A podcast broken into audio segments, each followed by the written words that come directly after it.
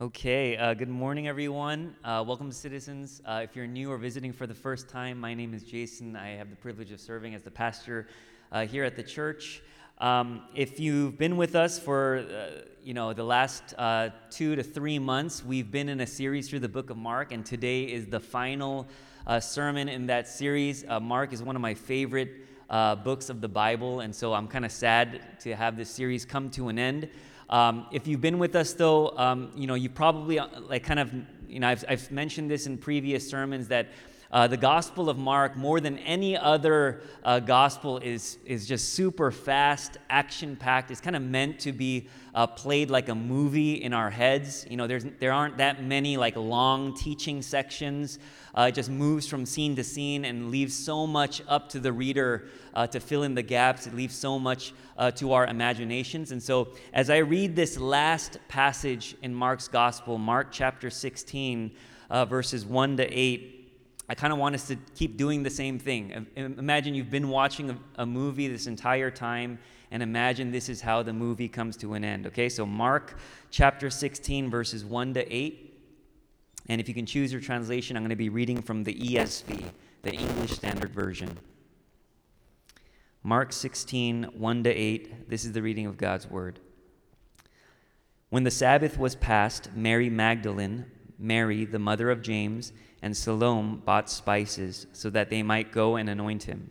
And very early on, the first day of the week, when the sun had risen, they went to the tomb. And they were saying to one another, Who will roll away the stone for us from the entrance of the tomb? And looking up, they saw that the stone had been rolled back. It was very large. And entering the tomb, they saw a young man sitting on the right side, dressed in a white robe, and they were alarmed. And he said to them, Do not be alarmed. You seek Jesus of Nazareth who was crucified. He has risen. He is not here. See the place where they laid him. But go, tell his disciples and Peter that he is going before you to Galilee. There you will see him just as he told you. And they went out and fled from the tomb, for trembling and astonishment had seized them, and they said nothing to anyone, for they were afraid. Amen. Amen.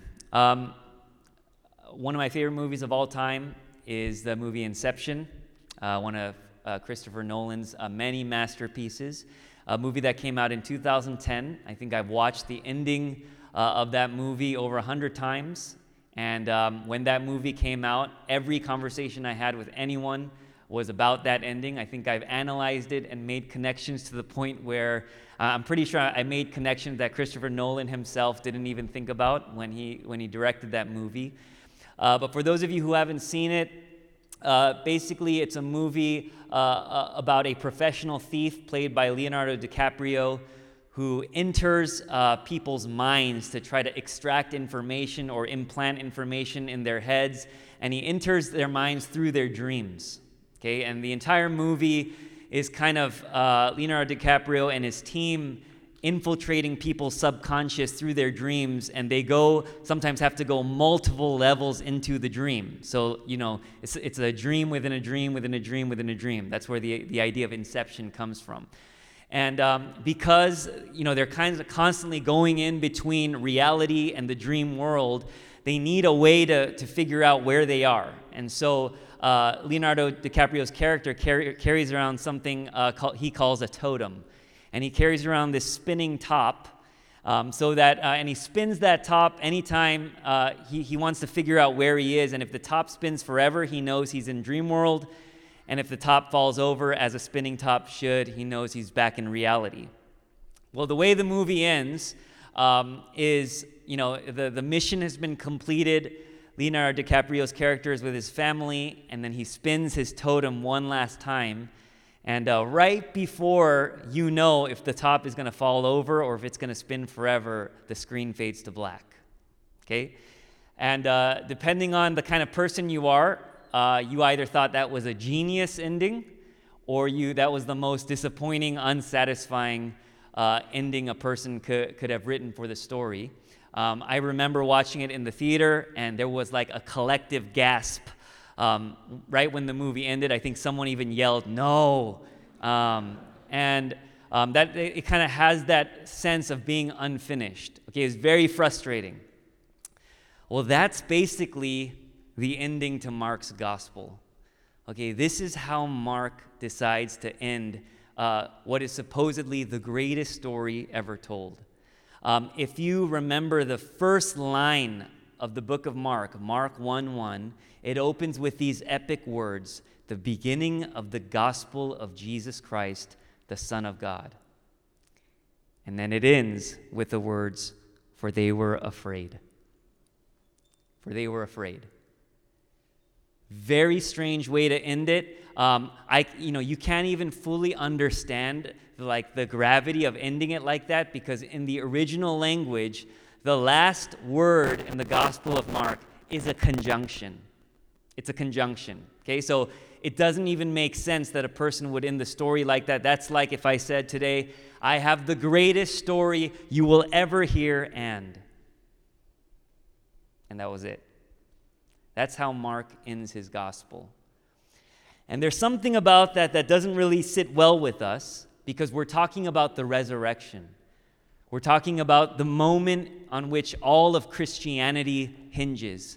We're talking about uh, this moment that is supposed to end in celebration and victory and triumph on Easter Sunday, this day every year when we as the church celebrate the resurrection. What do we do? That's the day we pull out all the stops. That's the day we bring out the flowers. That's the day we bring out all our decorations. That's the day we have the photo booth when our families get all dressed up. But we don't see any of that here. Mark's gospel ends unresolved, unfinished, uncertain. Mark gives it one line. He says, He has risen, He's not here. No fanfare, no crowd, nobody's falling on their knees in worship. Um, those of you who, who grew up in youth group or you've ever been on an overseas mission trip, you know, we always did those skits, like those really dramatic gospel presentations. And it's the same skit every time. Uh, we still do it. Um, and usually there's like someone who's the main character.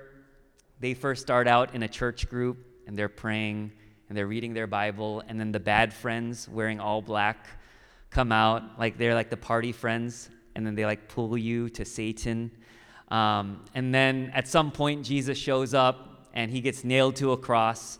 And then how does that skit end every time? The same way. Everyone worships Jesus, who's wearing like a white cloth or something, right? Every time. Now imagine watching one of those skits, and the last scene is everyone running away from the tomb in fear. Would it make sense? And yet, this is how the Gospel of Mark ends. And we all want, I, think as human beings, we all want the hero to have the last word. Not sure if you noticed, but Jesus doesn't even appear in the final scene. He doesn't speak, he doesn't show his face.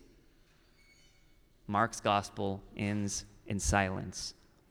Now, you might be a little bit confused because if you look down at your Bibles or whatever app you're using for scripture, you probably notice that technically Mark doesn't seem to end at verse 8. It looks like it goes until verse 20, but you'll probably see a little note, maybe in italics, right after verse 8 that says the original manuscripts do not have verses 9 to 20, something like that.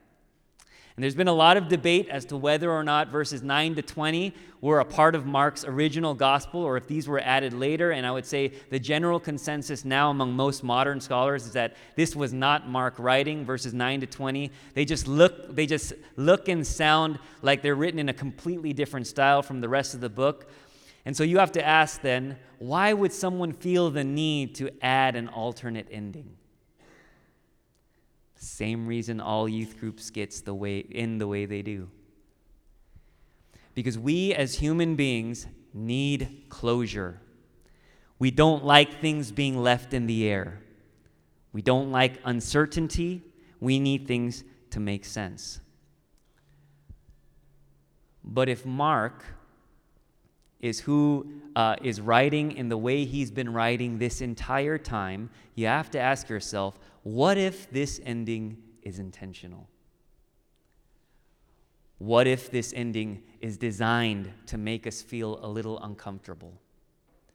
What if this ending isn't supposed to make perfect sense? What if this ending is supposed to raise more questions than answers? That's what Mark has been doing all along, forcing us to confront all of our preconceived notions about who Jesus is. And so it makes perfect sense that Mark would end this story in a way that flies in the face of all of our expectations. And so today I kind of want to unpack these final verses for us because I think it kind of ties up this entire series.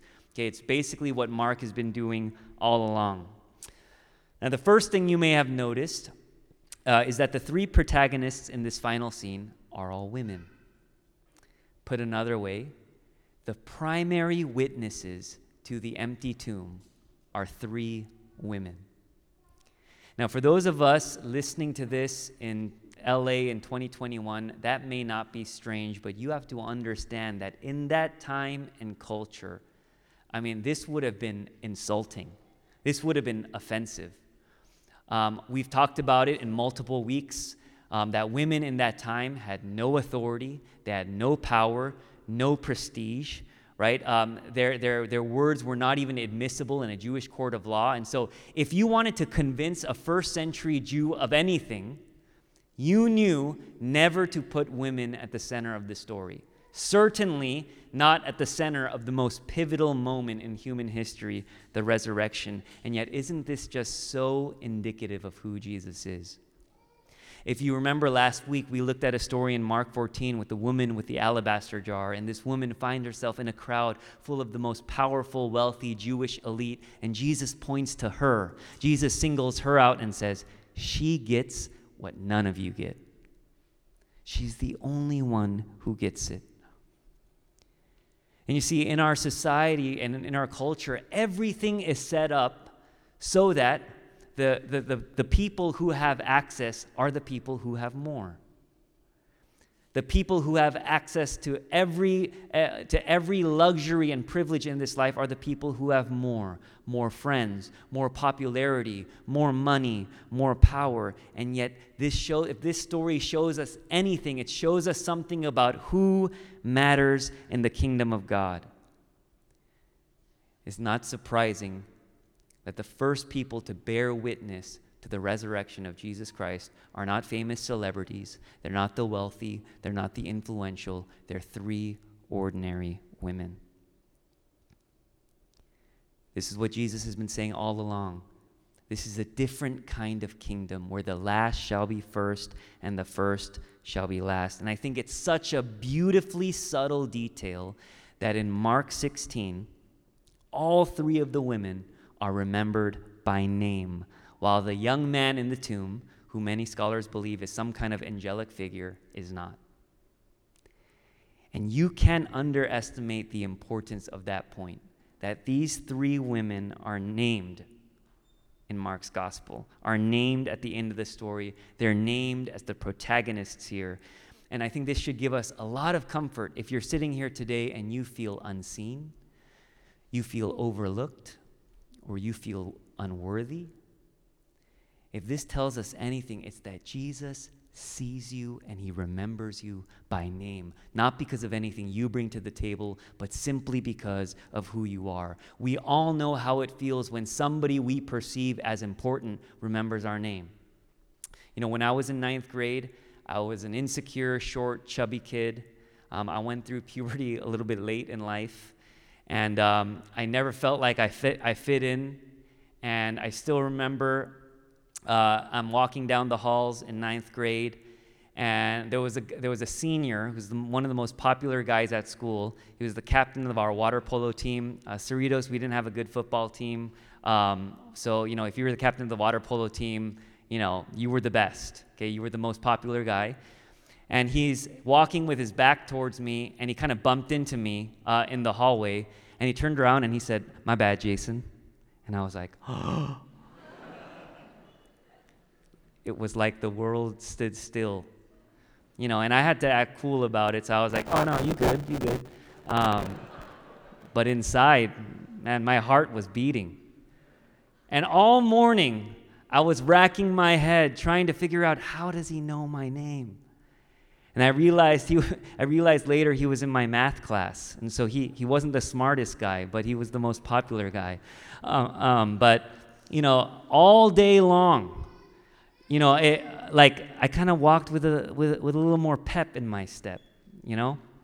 Like I was still the same guy, but you know, I started. I, you know, I maybe said hi to some people I normally wouldn't say hi to. I had the courage to say and try and do some things that I normally wouldn't have done otherwise, simply because someone I perceived as important remembered my name. And so the very fact, I mean, we might not feel it, but if you were a first century reader, you would have felt it. The very fact that Mark names these three women is so significant. And I know this is a kind, that was a kind of a ridiculous example, but let me ask you, how would your life look different if you truly understood that you mattered to the creator of the cosmos? Like really mattered. That the creator of the universe didn't just see you, but he remembered you by name. How would it change the way you view yourself? How would it change the way you approach your life? Would you be so intent about preserving a certain image or protecting your image? Maybe you might try and say and do some things you would not have tried otherwise. It changes things.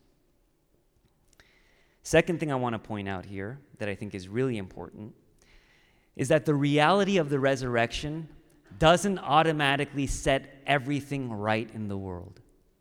Okay? If you notice in the text, the women go to the tomb afraid and they leave the tomb afraid. Right? As much as this story highlights and honors these three women, even these women don't fully understand what's happening. They don't understand the significance of this moment. You have to understand that these women have just experienced the most traumatic weekend of their lives. They've watched Jesus Christ be crucified right? They're not in the right mental headspace, which is why they're going to the tomb and they don't even know what they're going to find. They don't even know how they're going to get to Jesus' body. You have to understand that these women don't go to the tomb expecting to see it empty. They go to the tomb expecting to see a dead body. This is why they're carrying spices with them. They're going to embalm Jesus' corpse but they don't even know how they're going to do it, which is why it says they're asking each other, Who will roll away the stone for us from the entrance of the tomb? They're going there with zero idea of how they're going to do what they've set out to do. You ever feel like that? You ever feel like you're walking around and everything is just murky?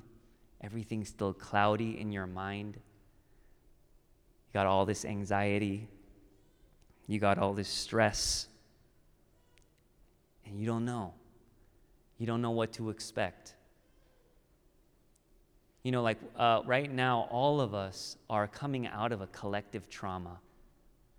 And we're all trying to figure out what life is going to look like post pandemic. I mean, I don't know. The future is unclear. And maybe some of us right now, we feel purposeless.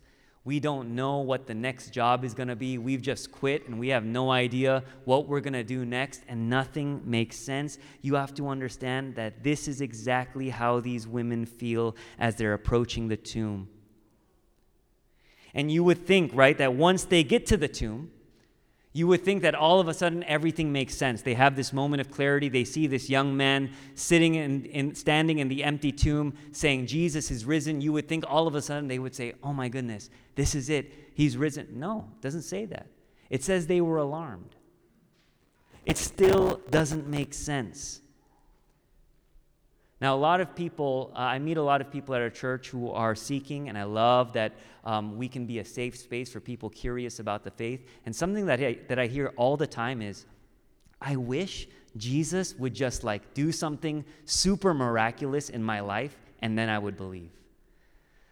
Like, I wish, like, you know, if he just showed himself in a very miraculous way, 100%, I would believe. Why does he make it so hard? Do you really think you would believe? There's a man in a white robe standing inside an empty tomb with a stone that's so large that a normal human being could not roll it away, saying, Jesus has risen, and they still don't understand. human beings are prone to fear and anxiety. That is who we are, that's how our hearts are bent. And we experience miracles every day of our lives and we fail to see them. We experience God's grace and His hand on so many parts of our lives, and, and we, don't think that, we don't think that's a big deal. We take these things for granted. It is an absolute miracle, given the way that I drive, that I'm still alive.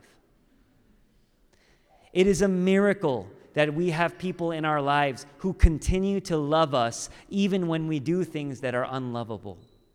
It's a miracle that of all the places we could have been, we could be living right now, we happen to be living in a city like Los Angeles. It's not because we're so great, it's not because we deserve it. And yet, we rarely see these things as miracles of God. We rarely see these things as testaments of God's hand in our lives. These women are standing in the immediate aftermath of the greatest miracle ever performed, and they're still terrified. They're not thinking, oh my goodness, it makes sense. They're not connecting the dots, remembering what Jesus said when he said, I'm going to die and then on the third day I'm going to be raised. No, they're not thinking that at all. They're just still as scared as they were before they heard the news. And in a strange way, this should bring comfort to all of us. You know, the Christian life can be so frustrating, right? Because uh, you can hear the gospel preached every Sunday, you can be in a community group, you can go see a therapist every week, you can serve, you can do all these different things, you can read your Bible, you can pray, and at the end, you can still be anxious and afraid. That is the posture of the human heart. Loneliness still hurts after you become a believer. Depression still exists after you become a believer. You still feel the ache of death. We still feel all of these things. People still suck. Life is still really hard. And Christians, we like closure. We like to put a bow on everything. And that's why we can't stand like sitting there in the messiness and the discomfort of it all. So we throw around Christian cliches to make sure we don't feel sad. But we know that does nothing. And I believe Mark gives us a gift. I believe this ending is such a gift. The women aren't in the tomb singing, Hallelujah, Christ is risen. They're silent and afraid. Right? And, and, and you would think it would be so easy, right, for Jesus to just show up and be like, Don't worry, I'm here. It's really me. I am risen from the grave. But he doesn't.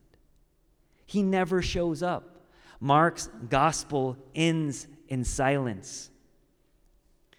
And if you're frustrated today because you know what the gospel says conceptually, but for some reason it doesn't, you don't feel like it's doing anything for your life, or you've experienced heavy trauma, or you're going through something really dark right now and you feel like God is silent, I want you to know that you're not alone. Mark's gospel is for you. This ending is for you. The women in the story who are the only ones who remotely get it even they don't get it. And so, if you're sitting in that space right now, I want you to know it's okay. You don't have to try to will yourself or pull yourself up by the bootstraps. It's okay to just sit in that discomfort, in that messiness. Keep in mind that Mark is writing this gospel for persecuted Christians who have never seen Jesus nor heard Jesus speak. And I believe this ending is for them. The silence is for them. This silence honors their present trauma. It's a silence that doesn't just resort to quick fixes or band-aids. You know, this is the human, you know, this is the human tendency, right? We always want to want to fix it. We always want to fix problems and so we run to these quick solutions and Mark's gospel allows us to just sit in silence and discomfort. Uh, you know, after George Floyd last year, um, I went to a prayer vigil where we took a moment of silence for eight minutes and 46 seconds, the amount of time George Floyd had a knee pressed against his neck. And I got to tell you, it was really hard. We took a moment of silence, and for the first maybe two minutes, you could hear a pin drop. And then maybe minute three, four, you could start hearing sniffles around the room. And then by the end, you could hear like intermittent wailing across the room. And it was this uncomfortable space, but people needed permission to just sit there. People needed permission to grieve. And silence honors that grief.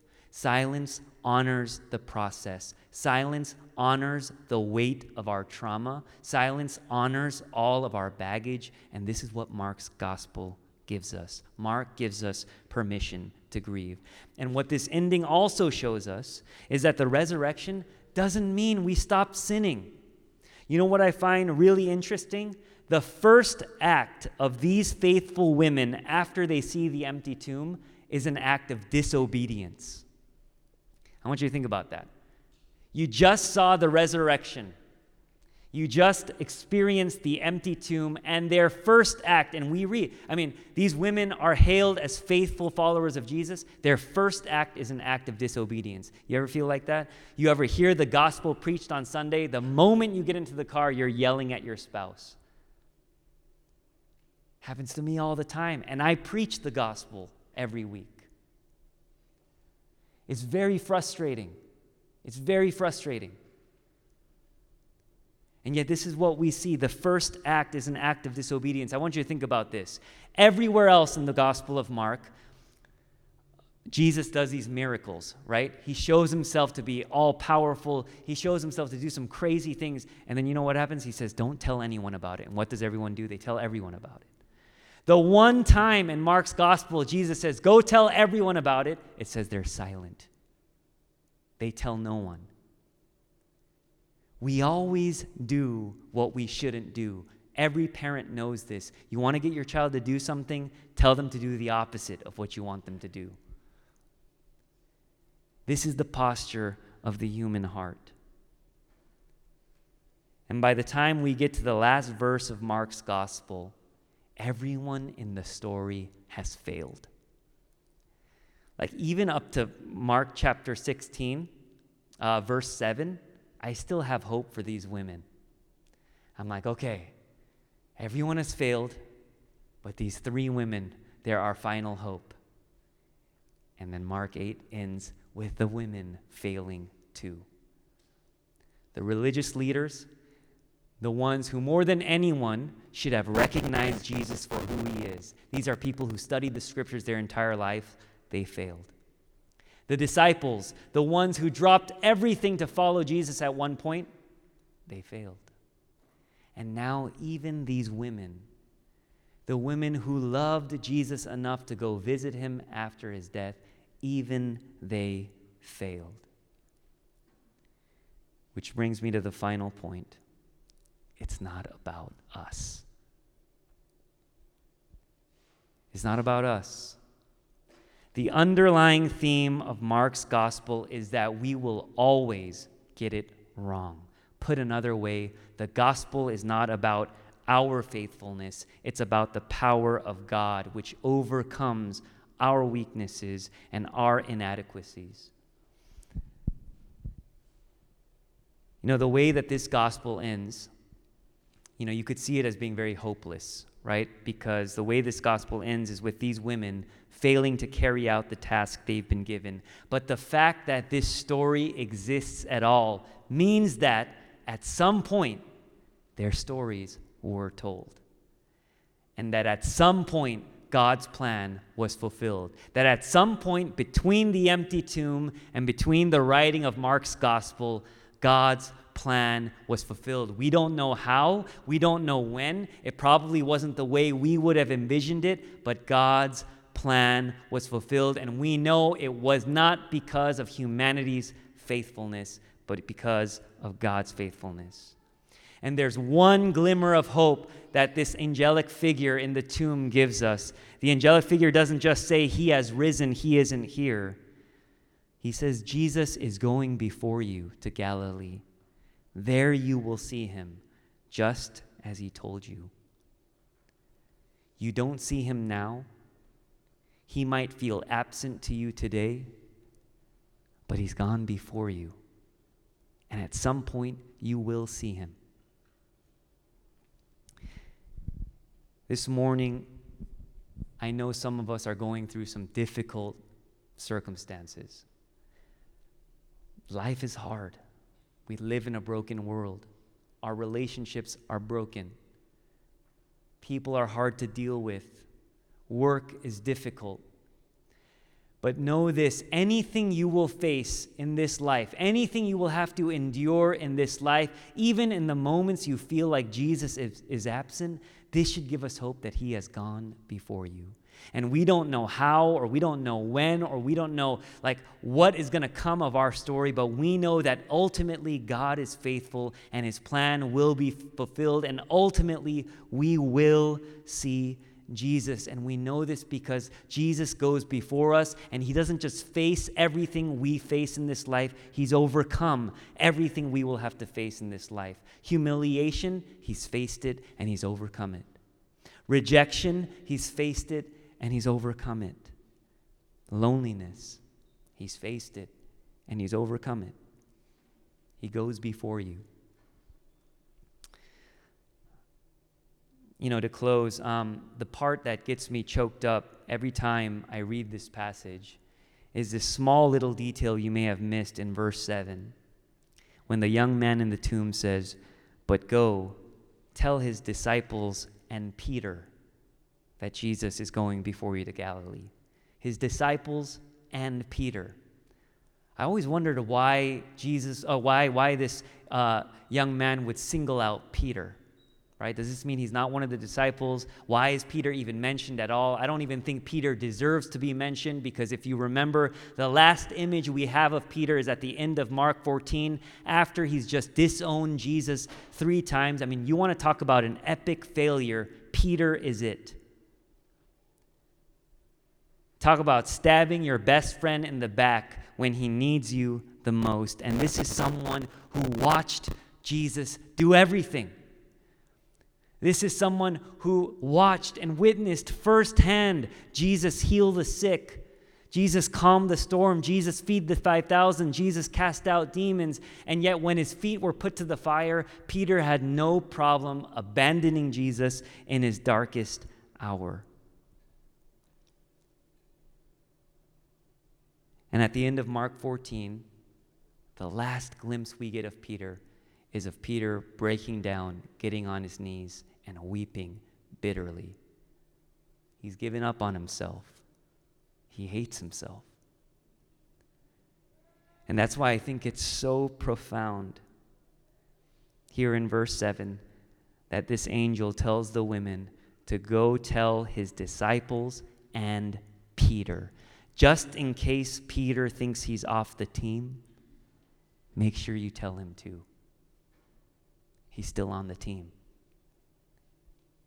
just in case he's off somewhere reevaluating his life, make sure you go bring him back. Jesus doesn't give up on us, even though we give up on ourselves. Jesus never gives up on us, even when we've given up on ourselves. Jesus doesn't give up on us, no matter how great our failure and no matter how many our faults. Following Jesus is about second, third, fourth, and fifth chances. And I don't know who needs to hear this today, but my guess is that some of us sitting here are feeling like Peter. We are feeling the weight of our past shame and guilt. We feel inadequate. We feel unworthy. Life looks hopeless because we can't seem to get anything right. And I want you to know this the gospel was never about our ability to get it right. Jesus starts the story and he ends the story. The story doesn't start with you and it doesn't end with you. Discipleship is established by Jesus' call and is sustained by his power and his mercy alone. Jesus doesn't just say, Follow me, and then leave you to do the rest. Jesus says, Follow me, and he says, I will carry you from beginning to end. This is the good news. And when you understand that, you realize that maybe this isn't an ending after all. Maybe what Mark is trying to show us is that the resurrection is not the end of the gospel story, it's the beginning of the gospel story. Maybe it's left unfinished so that Mark can pass the baton to us. Maybe this is Mark's invitation for you and for me to join in on the gospel story, to be a part of proclaiming the good news everywhere we go. And we, like the women, we may not be able to see Jesus in the flesh today. We, not be, we may not be able to hear his audible voice, but know this Jesus goes before us. And there will come a moment when we do see him face to face. We may be gripped by fear. We may be gripped by insecurity. We may be gripped by panic. And yet it was never about us to begin with. And so the question remains, and let me pose this question for you. Because I think the way Mark ends his gospel begs the question how will you now choose to respond now that you've been let in on the good news that the tomb is empty? What will you do? How will you choose to live your life? How will you choose to live your life for the rest of today? How will you choose to live your life when Monday morning comes around? Will you choose forgiveness or will you choose vengeance? Will you choose selfishness or will you choose sacrifice? Will you choose greed or will you choose generosity? Will you choose condemnation or judgment, or will you choose love? And if Mark has taught us anything, it's that the kingdom of God doesn't depend on us. It will prevail with or without us, but the question still remains which kingdom will you live in? Let's pray.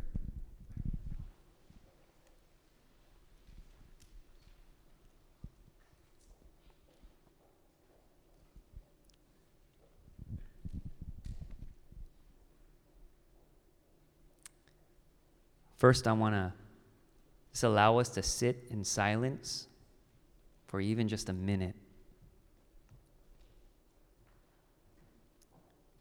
Because I know people are going through some heavy things right now.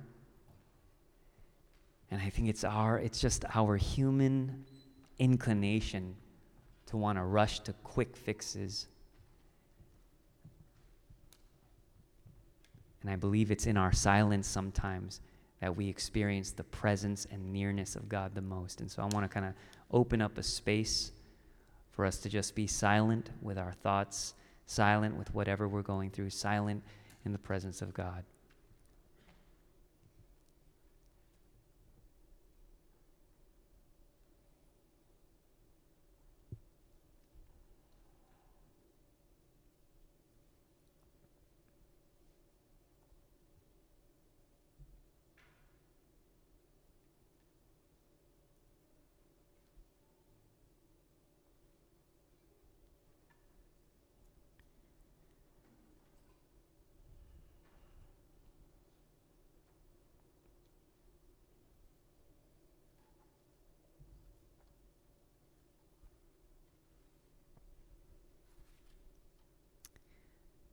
Gracious God, we come humbly before you this morning, and many of us come feeling like the women approaching the tomb. We're dealing with some heavy stuff. We have um, unaddressed hurt, unresolved trauma, unresolved shame in our hearts. We're fearful, we're anxious, and everything just feels cloudy.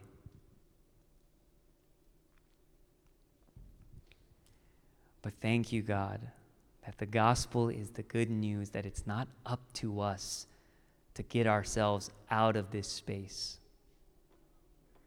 That this story doesn't begin with us and it doesn't end with us. That the story moves on in spite of us. And that the story is about your grace and your power and your mercy prevailing over sin, death, and this world. So, God, this morning, we place our hope in the fact that even if you feel absent in this moment, even if you feel silent in this moment, We pay, place our hope in the fact that the cross shows us that you were willing to go to the very ends of the earth. You were willing to sacrifice every ounce of your being for us, and that we matter in your eyes. And I pray that that in itself would give us, bring our souls a deep sense of comfort and peace. God, I pray for all of my hurting brothers and sisters uh, in this room today. Spirit, I ask that you would cover them with your love, that you would cover them with your mercy, that you would cover them with your protection and your strength. We need you because without you, all of us will fail. We are broken, flawed human beings. Lord, thank you that because of the gospel, you now write a new story in and through us, that we can be a part of bringing your kingdom on earth, on earth as it is in heaven. So thank you, Jesus, for your mercy and your love. We worship you. In Jesus' name we pray. Amen.